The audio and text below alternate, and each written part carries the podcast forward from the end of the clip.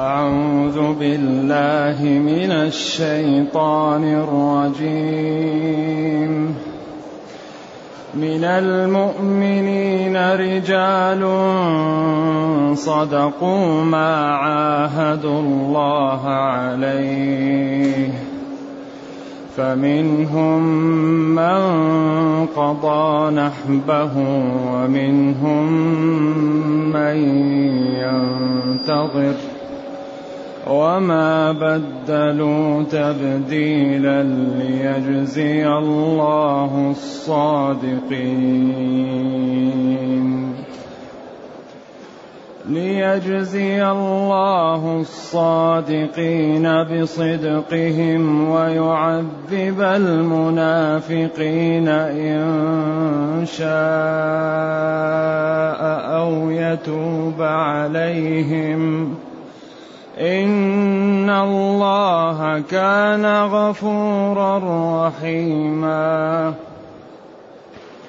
ورد الله الذين كفروا بغيظهم لم ينالوا خيرا. وكفى الله المؤمنين القتال. وكان الله قويا عزيزا. وأنزل الذين ظاهروهم من أهل الكتاب من صياصيهم وقذف في قلوبهم الرعب فريقا تقتلون وتأسرون فريقا. وأورثكم أرضهم وديارهم وأموالهم وأرضا لم تطئوها. وكان الله على كل شيء قديرا. يا أيها النبي قل لأزواجك قل لأزواجك إن كنتن تردن الحياة الدنيا وزينتها إن كنتن تردن الحياة الدنيا وزينتها فتعالين أمتعكن فتعالين أمتعكن وأسرحكن سراحا جميلا وإن كنتن تردن الله ورسوله وإن كنتن تردن الله ورسوله والدار الآخرة فإن الله أعد للمحسنات منكن أجرا عظيما يا نساء النبي من يأت منكن بفاحشة مبينة يضاعف لها العذاب ضعفين وكان ذلك على الله يسيرا الحمد لله الذي أنزل إلينا أشمل كتاب وأرسل إلينا أفضل الرسل وجعلنا خير أمة أخرجت للناس. فله الحمد وله الشكر على هذه النعم العظيمة والآلاء الجسيمة. والصلاة والسلام على خير خلق الله وعلى آله وأصحابه ومن اهتدى بهداه. أما بعد فإن الله تعالى يذكر هذه الشريحة التي كانت على مستوى من الصدق ومن الامانه ومن التنفيذ. من المؤمنين رجال. صدقوا ما عاهدوا الله عليه. من هذه الشريحة من المؤمنين. وهم رجال. صدقوا. ومنهم أيضا نساء صدقت لكن الجهاد النساء لا يجب عليهن. صدقوا ما عاهدوا الله عليه. لأن النبي صلى الله عليه وسلم إذا جاءه الرجل يريد الإسلام يبين له في صفقة. تبذل من نفسك ومن مالك وتنفذ الأوامر وتجتنب النواهي. وإن قال إن قيل لك تبذل تبذل. ولذلك الدين صفقة بيع. نعم. أوفوا بعهدي أوفي بعهدكم إن الله اشترى. لذلك هؤلاء صدقوا. رجال. ولذا من هنا جنسية. من جنس المؤمنين رجال صدقوا. لأن المؤمنين إن شاء الله كلهم صادقون. أي رجال فضلاء شرفاء وصلوا إلى القمة صدقوا ما عاهدوا الله عليه عند مبايعتهم له. هؤلاء منهم من قضى نحبه. يعني نفذ وقام. وقضى نحبه اختلفوا فيها. يعني من من مات. أو نفذ ما عاهد عليه. ومنهم من ينتظر أن تأتي الفرصة إيش؟ لينفذ ما عاهد إما بالشهادة أو بالنصر. وكثير من العلماء يقول قضى نحبه مات ولكن قوله ورد عنه في السنن أنه قال طلحة بن عبيد الله ممن قضى نحبه وهو لم يتوفى إلا بعد النبي صلى الله عليه وسلم في زمن عثمان وقال قضى نحبه. فدل على أن قضاء نحبه أعم من الموت. يدخل فيها الموت على على بالشهادة وعلى تنفيذ الدين ويدخل فيها أيضا التنفيذ ولو يسلم يعني الداخل في المعركة أو الداخل في, في, في الأوامر من القتل. لأنه قد الإنسان يدخل معارك ويسلم. وقد في أول وهلة ينال الشهادة كما نالها مخيرق عندما دخل في الإسلام قال لهم أنا ذاهب وذهب لأحد. وش؟ واستشهد وما صلى. ومن من قال خالد بن الوليد في حمص توفي في بيته وقال لا نامت عين الجبناء ها أنا أموت على فراشي ولا يوجد في جسمي. موضع أصبع إلا وفيه ضربة سيف أو رمح أو خنجر. وها أنا أموت على فراشي كما يموت البعير لا نامت عين الجبناء إذا من المؤمنين رجال. رجال لا كالرجال. صدقوا ما كذبوا. فيما لا فيما عاهدوا الله عليه عند المبايعة وعند الدخول في الإسلام. فمنهم من قضى نحبه نفذ إما بالشهادة وإما بدخول المعارك والقيام بما طلب به. ومنهم من ينتظر الفرصة التي تأتيه لينفذ ما عاهد عليه ربه وما بدلوا تبديلا. وهذا فيه إغماز بالمنافقين وبعض أهل المدينة الذين ما صدقوا ونافقوا والذين قالوا إن بيوتنا عورة والذين يتسللون منكم لوالا في إغماز لهذه الشرائح. شريحة مدحت وفي مدحها ذم وإزراء بالذين ما صدقوا وما قاموا بما عاهدوا الله عليه. إذا ليجزي الله الصادقين بصدقهم ويعذب المنافقين إن شاء ويتوب عليهم. هذه تنازعها ليجزي وتنازعها ما تقدم. رجال صدقوا ما عاهدوا الله عليه. من المؤمنين رجال صدقوا ليجزيهم و وليعذب الذين كذبوا. فليجزي تنازعها الطائفتان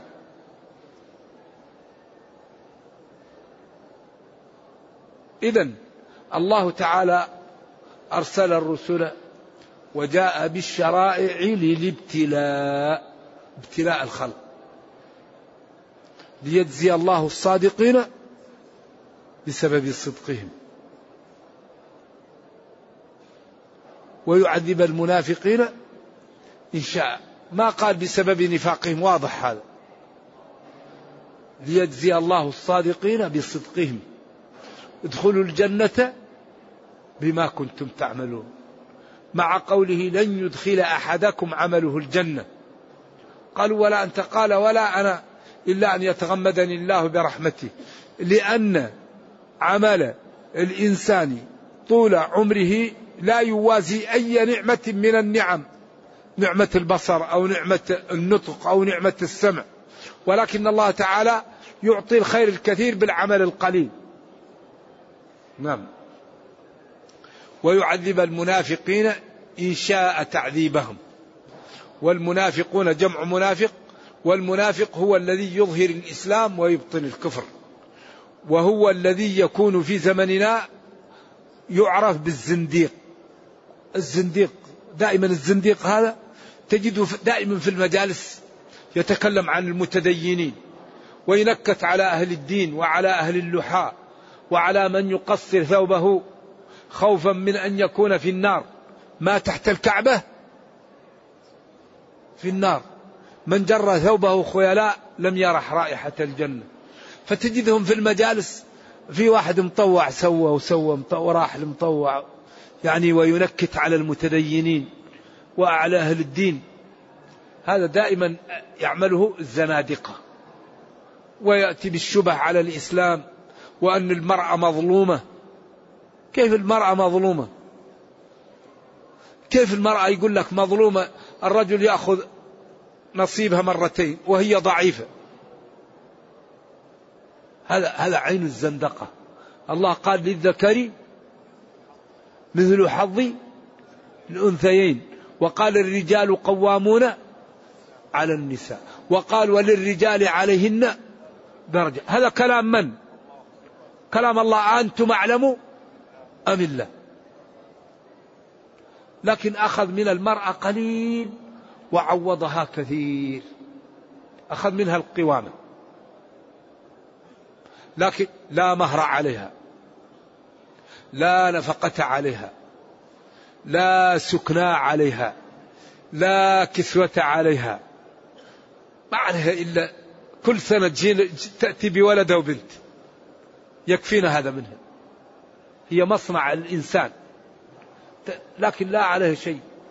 تطيع الزوج في نفسها وتحفظه في ماله وفي عرضها إذا ذهب عنها. أما الآن يقول لك المرأة تخرج وبعد.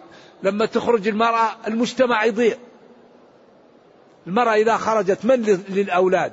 من للمريض؟ من للضيف؟ المسلم بيته فيه ضيوف. المسلم بيته فيه مرضى يعالجوا. المسلم بيته فيه فقراء.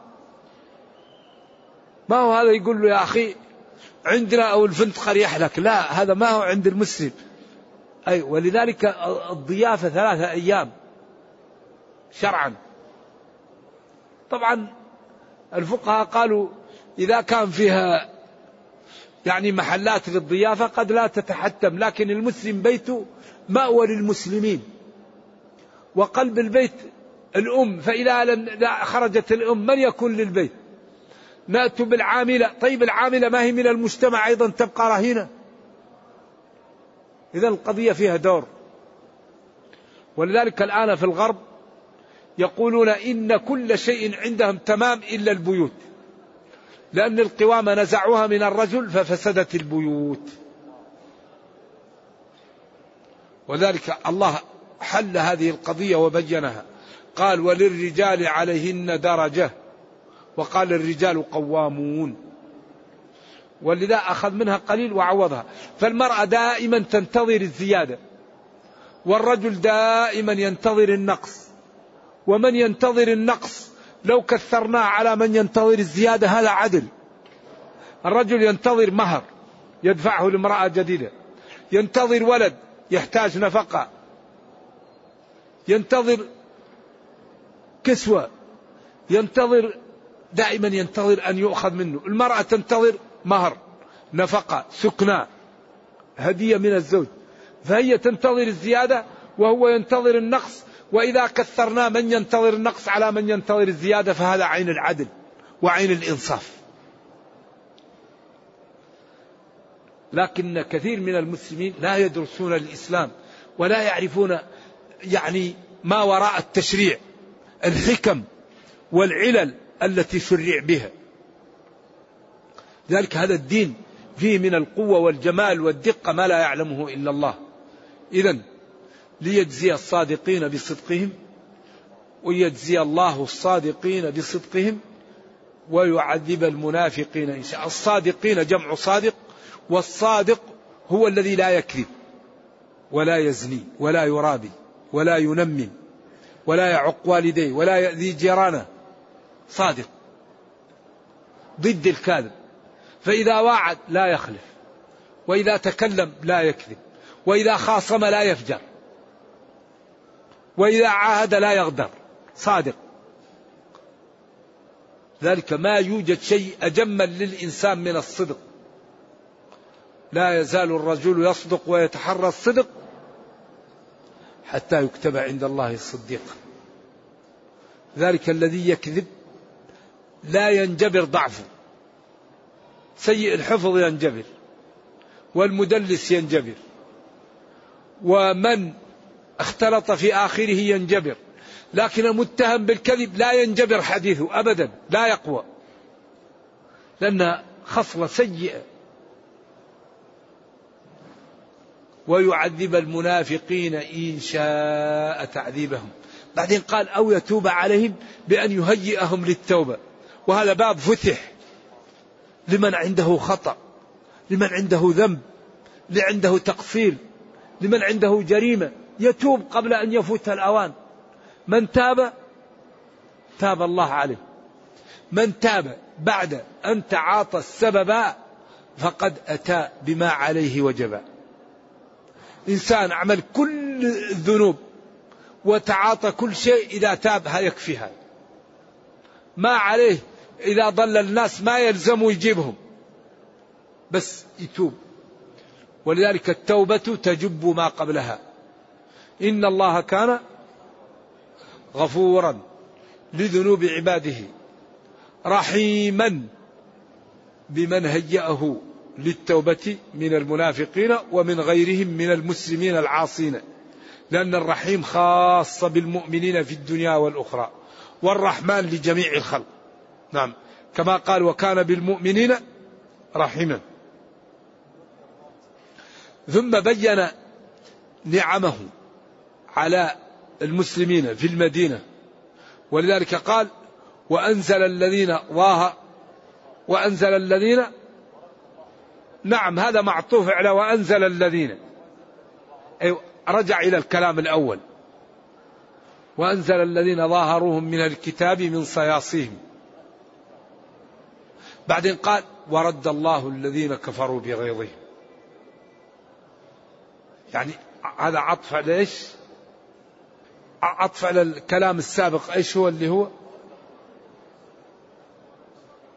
ورد الله هذه معطوفة على الكلام السابق المهم ورد الله الذين كفروا بغيظهم لم ينالوا خيرا الذين كفروا قريش وهوازن والأحابيش ومضر الذين جاءوا للمدينة من فوقها ومن أسفلها وجلسوا حول المدينة أياما يحاصرونها رد الله الذين كفروا مصحوبين بغيظهم غضبهم وما فيهم من الحقد والألم لم ينالوا نصرا ولا يعني انتصارا ولا غنيمة ولا شيء لم ينالوا خيرا في ظنهم وفيما زعموا.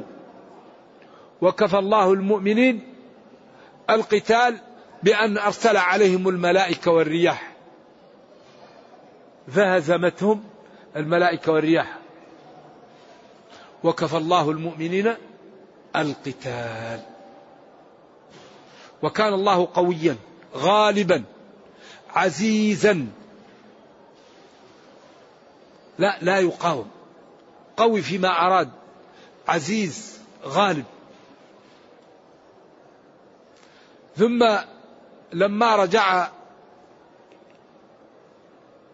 إلى بيته الظاهرة بعد أن ذهاب الأحزاب جاءه جبريل وقال له أنتم وضعتم السلاح والملائكة لم تضع السلاح ويأمرك ربك أن تذهب إلى قريضة فتدكها دكوة تزلزله فعند ذلك نادى وقال لا يصلين أحد العصر إلا في بني قريظة. فذهبوا وفي الطريق جاء العصر فصلى بعضهم وبعضهم قال هو الذي جاءنا بالصلاة فلا نصلي حتى نأتي إلى قريظة ولو جاء العشاء وصوب الجميع. ولذلك أغلب الخلاف سائغ. ونحن ينبغي أن نتعود على أن الشريعة لما وضعت وضعت متحملة للخلاف. ولا في شيء أهم بعد الإمام من الصلاة. حتى إن الإمام أحمد قال من ترك الصلاة تكاسلا كفر. ونصها صريح. العهد الذي بيننا وبينهم الصلاة فمن تركها فقد كفر. فالإمام أحمد قال من أكل لحم الإبل يجب عليه الوضوء. وأبو حنيفة ومالك والشافعي قال لا يلزمه الوضوء. طيب وهذه الصلاة وهذا خلاف في شيء يبطل الوضوء وفي شيء لا يبطل الوضوء. وبعدين الصحابة ما قال له أنت ضال ولا أنت ضال. كل واحد أخذ بما يرى والدين يسر وأبواب الجنة كم؟ ثمانية. فلا نضيق واسعا الإمام أحمد استدل بقوله صلى الله عليه وسلم أنا أتوضأ من لحوم الغنم؟ قال إن شئت. قال أنا أتوضأ من لحوم الإبل؟ قال نعم. قال إذا هذا التفريق بين هذا وهذا. وكل منهم تمسه النار. الجمهور قالوا كان آخر الأمرين ترك الوضوء مما مست النار. ومالك قال في, في الموطأ باب الوضوء مما تحت الإزار. وما تحت الإزار لا يوضأ وإنما يغسل. إذا نتوضأ معناه نغسل أيدينا. قال أحمد رضي الله عنه الحقيقة الشرعية مقدمة على الحقيقة اللغوية. المهم هذا استدل بدليل وهذا استدل بدليل كون إن هذا راجح عندي أو راجح عندك هذا أمر ثاني. لا نضيق واسعا لا نضيق واسعا والجنة أبوابها كم؟ ثمانية. هذا يدخل من باب وهذا يدخل من باب وهذا يدخل من باب والدين يسر. يوم الحج قال له رميت قبل أن نحلق. الثاني قال له ذبحت قبل أن نرمي. الثالث قال له افعل ولا حرج افعل ولا حرج. ما سئل في ذلك اليوم عن شيء قدم أو أخره إلا قال افعل ولا حرج. الشافعي قال ثلاث شعرات تكفي. قال مقصرين رؤوسكم. وهو إمام الدنيا في اللغة العربية. قال يوم النحر من تحلل بثلاث شعرات تجزي. مالك قال من كل الرأس. أحمد وأبو حنيفة رضي الله عنهما قالوا جزء من الرأس يكفي على خلاف بينهم في قدره والكل صحيح. إذا لا نضيق واسعا والذي يريد أن ينكر على مخالفيه يسأل عن أدلته ويعرفها. أول قبل أن تنكر على المخالف قل له ما دليلك يا أخي؟ قد إذا سمعت دليل تترك ما عندك وتأتيه ولذلك حفظت شيئا وغابت عنك أشياء. والله يقول فلا تزكوا أنفسكم هو أعلم بمن اتقى. أنت تريد الجنة غيرك يريد الجنة. أنت لك شيوخ غيرك له شيوخ. أنت درست غيرك درس. أنت تخاف الله غيرك يخاف الله. إذا لازم الإنسان ينزل الناس منزلة إيش؟ نفسه. والشريعة وضعت متحملة للخلاف. الآن الأنساك الثلاثة إذا قرأت أدلة مالك تقول الإفراد أرجح. إذا قرأت أدلة الإمام أحمد تقول ما يصلح إلا التمتع. لأنه قال دخلت العمرة في الحج وشبك بين أصابعه وقال بل لأبد الأبد. وإذا قرأت قول أبي حنيفة تقول ما راجح إلا القرآن لأن الله اختاره لنبيه ولا يختار لنبيه إلا الراجح. إذا كله راجح وكله صحيح ولا نضيق واسع يا أخي. فلا نضيق واسع على المسلمين. مالك رضي الله عنه وعن جميع الأئمة وعن المسلمين جاءه أبو جعفر المنصور صديقه وقال له أنا أريد أن أرغم المسلمين على الموطأ. يعملون به. لأنه من أوائل ما ألف من الكتب ومليء بالأحكام والفقه وبالأحاديث الصحيحة. قال له لا تفعل.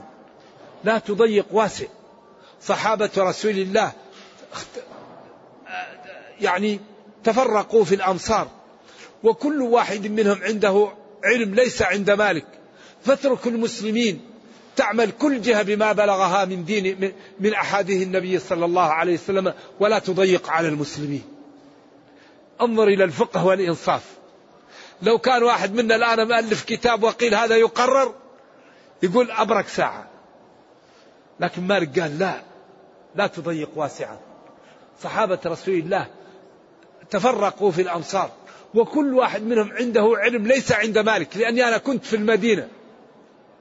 وكل واحد من الصحابة يسمع علم من النبي صلى الله عليه وسلم وينشره في الجهة اللي ذهب فيها.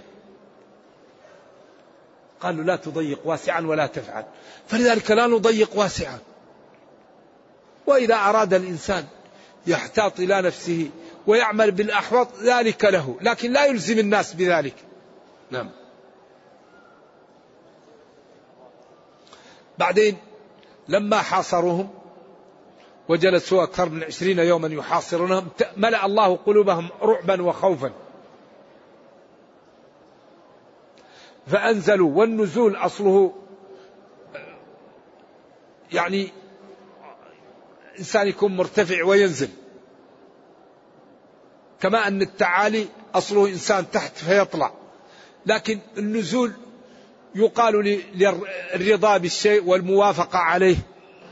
وللإنسان كان صاعد وهبط تحت. كل هذا يقال له النزول.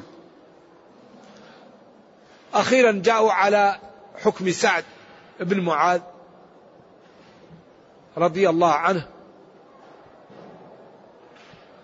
وبعدين حكم فيهم بقتل البالغين الرجال وسبي النساء والأطفال والأموال. قال لقد حكمت فيهم بحكم الله من فوق سبع سماوات. ظاهرهم عاونوا عليهم الأحزاب وراحوا وروجوا وجمعوا هذه الجموع ونقضوا عهدهم. فأصبح الإسلام منهم في حل ولذلك قتل البالغين منهم وأخذ النساء والأموال وأصبحوا غنيمة للمسلمين. وهي أول غنيمة يعني كانت للمسلمين فيها أموال كثيرة. وقذف في قلوبهم الرعب. بعدين نزلوا من صياصيهم وهي حصونهم كانت منيعة. وجعلها الله غنيمة للمسلمين. فريقا تقتلون وهم البالغين. وأورثكم وتأسرون فريق وهم النساء والأطفال. وأورثكم أرضهم. وهي ما كان عندهم من الضياع وبيوتهم وأموالهم من المواشي والذهب والفضة وغير ذلك مما كان عندهم. وكان الله على كل شيء وأرضا لم تطأها قيل مكة وقيل خيبر وقيل النظير وقيل أرض الروم وفارس. وقيل كل أرض يغنمها المسلمون بعد ذلك داخل فيها. أربع أقوال. نعم. واستظهر ابن عاشور أنها النظير. وكان الله على كل شيء قديرا. أو قيل أرض خيبر بعد ذلك. ثم هنا قال يا أيها النبي قل لأزواجك. علاقة هذه الآية بالآيات اللي قبلها أنه لما غنم المسلمون قريضة وصارت عندهم أموال ظنت أمهات المسلمين أن النبي صلى الله عليه وسلم يوسع كما وسعت رجال المسلمين والنبي صلى الله عليه وسلم عنده مال وعنده لا يعمل الأشياء الباقي يوزعه. فكأنهم طالبوه بيش بالنفقة و شددوا أنهم لا بد يكونوا مثل الناس. فنزلت الآية يا أيها النبي قل لأزواجك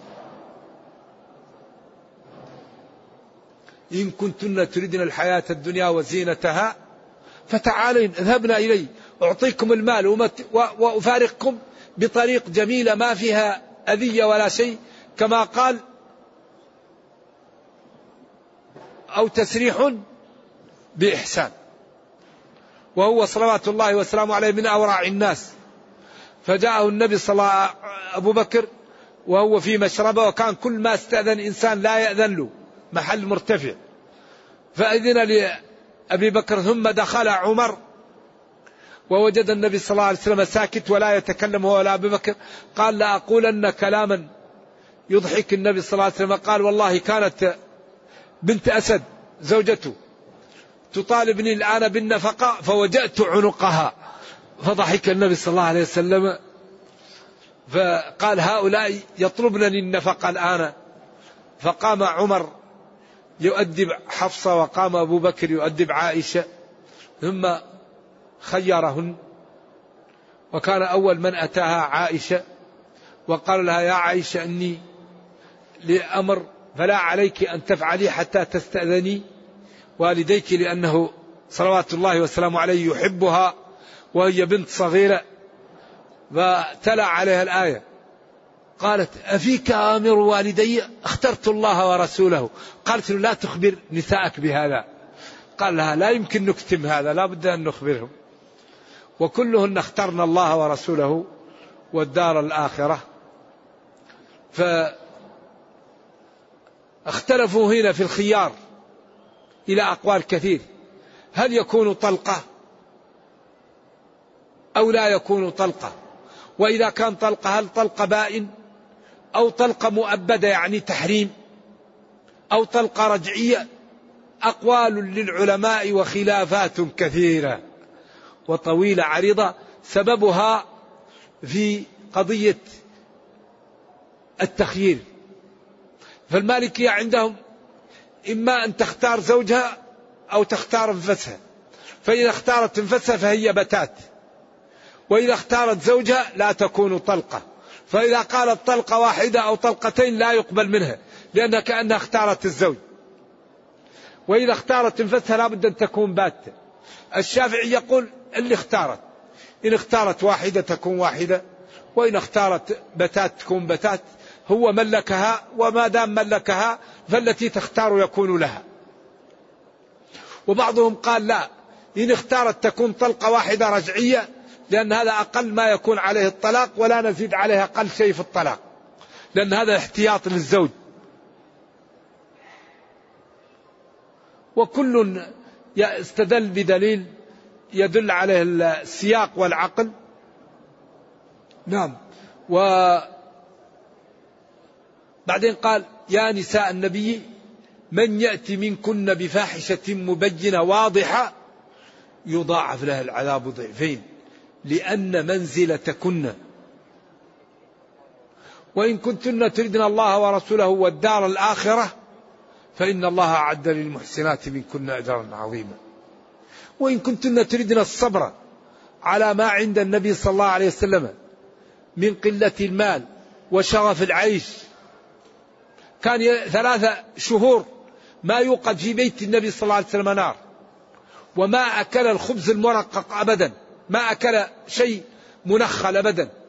ولما رأى عدي بن حاتم بيته قال علمت أن هذه النبوة وجدت مخدة حشوها ليف وحصيلا أسود من اللبس والبيت لا يوجد فيه شيء فعلمت أن هذه النبوة. عدي بن حاتم كان قارئ كان متعلم نصراني. فقال فعلمت أن هذه النبوة ليس هذا الملك.